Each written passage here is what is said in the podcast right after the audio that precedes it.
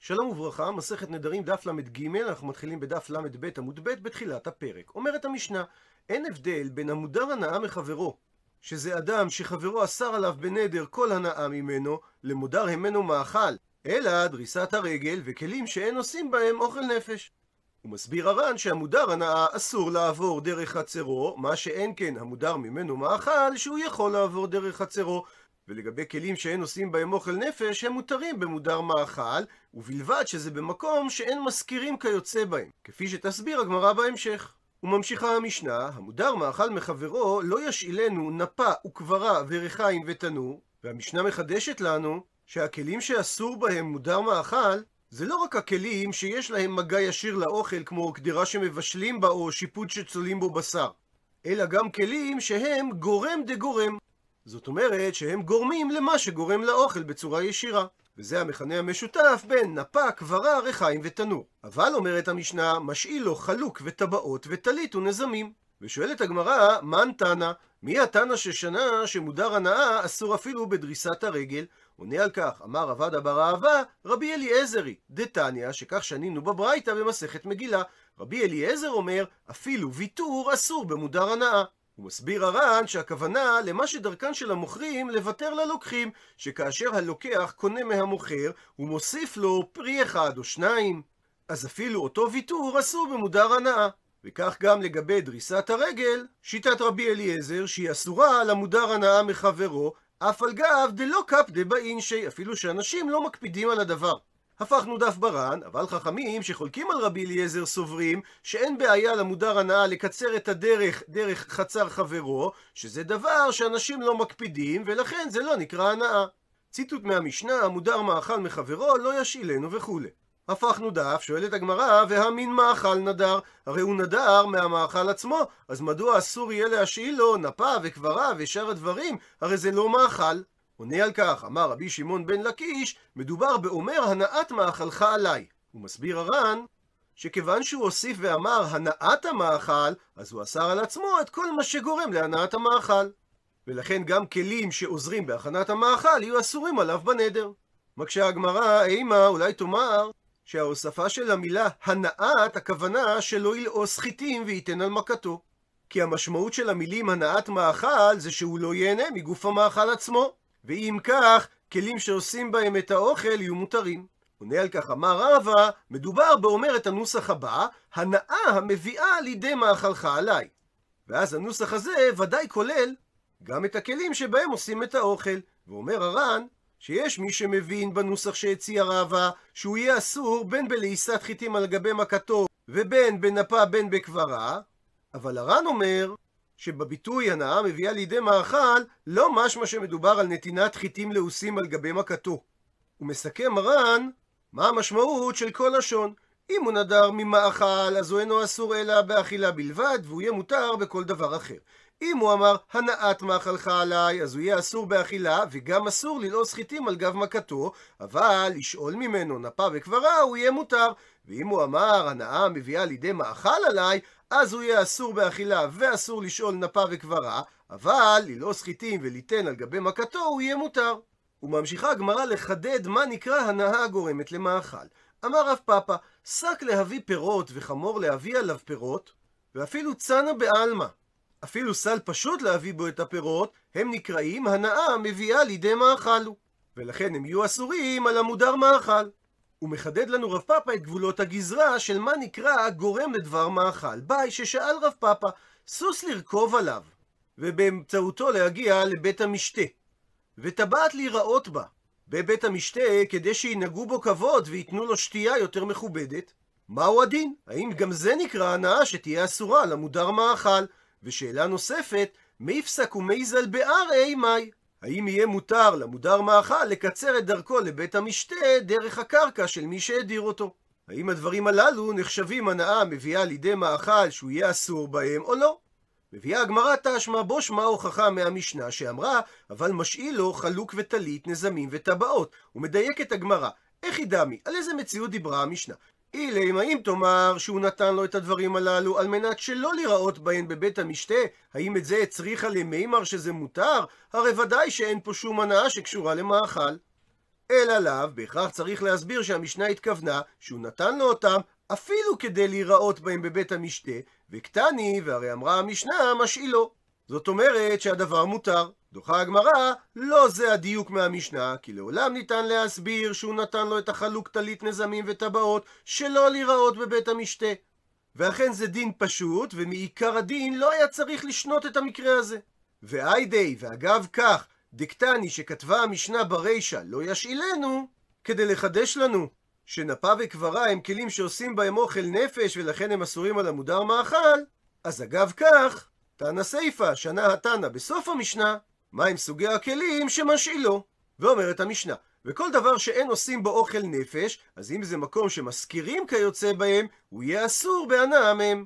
הוא מסביר הר"ן, שלפי מה שהעמדנו בגמרא, שמדובר באומר הנאה מביאה לידי מאכל עליי, אז כיוון שרגילים להשכיר את הכלים, וזה משאיל לו אותם בלא שכר, יוצא שיש פה הנאה מביאה לידי מאכל. שהרי בדמי השכירות שמחה לו, הוא יכול לקחת מאכל. הוא מדייק את הגמרא, שרק במשנה שלנו יש את החילוק שמקום שמזכירים כיוצא בהם אסור. בכלל דרישא, שזה מה שנאמר במשנה הקודמת, לא ישילנו נפה וקברה, זה אף על פי שאין מזכירים אותם באותו מקום. והמשנה מחדשת שלמרות שבמקום שלא מזכירים את זה, זה לא נקרא הנאה גמורה, שהרי אם הוא לא ייתן לו את הכלים, אז הוא ייקח אותם משכן אחר בחינם. ובכל זאת, אסר התנא להשאיר את הכלים הללו. ושואלת הגמרא, מן תנא? מיהו התנא ששנה שאסור להשאיל אפילו כלים שרגילים להשאיל אותם בחינם? עונה על כך אמר עבד אבר אהבה רבי אליעזרי, שלשיטתו, כפי שראינו בעמוד הקודם, אפילו ויתור אסור במודר הנאה. ואומר המפרש, אבל הסיפא של המשנה שלנו שאמרה שבמקום שמזכירים זה יהיה אסור, זה דברי הקולי, כי זה ודאי הנאה גמורה. ואומרת המשנה, המודר הנאה מחברו, שוקל לו את שקלו, פורע את חובו ומחזיר לו את אבדתו, בהסתייגות אחת לגבי החזרת האבדה, שמקום שנוטלים עליה שכר, תיפול הנאה על ההקדש. הוא מסביר המפרש שהמדיר יכול ליתן בשבילו מחצית השקל שנותנים לתרומת הלשכה, והוא גם יכול לפרוע את חובו, כי הגמרא תסביר שהוא לא מהנה אותו בכלום. וגם מותר לו להחזיר את האבדה, שהרי הוא לא נותן לו כלום משלו, אלא הוא רק מחזיר לו דבר ששייך לו. ובמקרה שמחזיר האבדה משקיע זמן, וזה גורם לו לאיזשהו הפסד כספי כאשר הוא מתעסק בהחזרת האבדה, שאז בעל האבדה חייב ליתן לו על כך שכר, את השכר הזה ייתן הנמודר הנאה להקדש. שאילו היה מוחה לו המדיר מלשלם לו את הכסף, נמצא שהוא מענה אותו. הוא מדייק את הגמרא לגבי מה שאמרה המשנה, שוקל לו את שקלו ופורע לו את חובו, עלמא זאת אומרת, עברו כארי בעלמא ובשרי. זה נחשב כמו אדם שמבריח את האריה מנכסי חברו, וזה דבר המותר. שכאשר הוא פורע את החוב, הוא לא נותן לו שום דבר בפועל, הוא רק מסלק את המלווה מעליו, ומניעת הפסד לא נחשבת הנאה. ומשום כך, גם כאשר הוא נותן עבורו את מחצית השקל, זה לא נחשב הנאה, שהרי גם ללא זה, יש לו חלק בקורבנות הציבור, כמו שאומרת המשנה במסכת כתובות, תורמים על האבוד ועל הגבוי ועל העתיד להיגבות.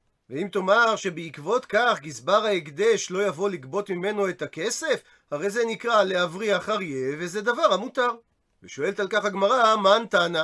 מי התנא של המשנה שסובר את זה? עונה על כך, אמר רב הושעיה, זו הפכנו דף דברי חנן היא. מסביר הר"ן בסוף העמוד הקודם, שחנן אומר במסכת כתובות, שאדם שמפרנס את אשת חברו שהלך לחוצה לארץ, על דעת זה שכשחברו יחזור מחוצה לארץ, הוא יפרע לו את כל הכסף, זה נחשב שהוא הניח מעותיו על קרן הצבי. משום שזה לא נחשב שהוא מענה את חברו בנכסיו, אלא כמבריח ארי בעלמא. שהרי הבעל חייב לזון את אשתו, וזה שפרנס אותה, הוא לא נתן לבעלה שום דבר ביד, אלא רק הבריח את הטענות שלה ממנו.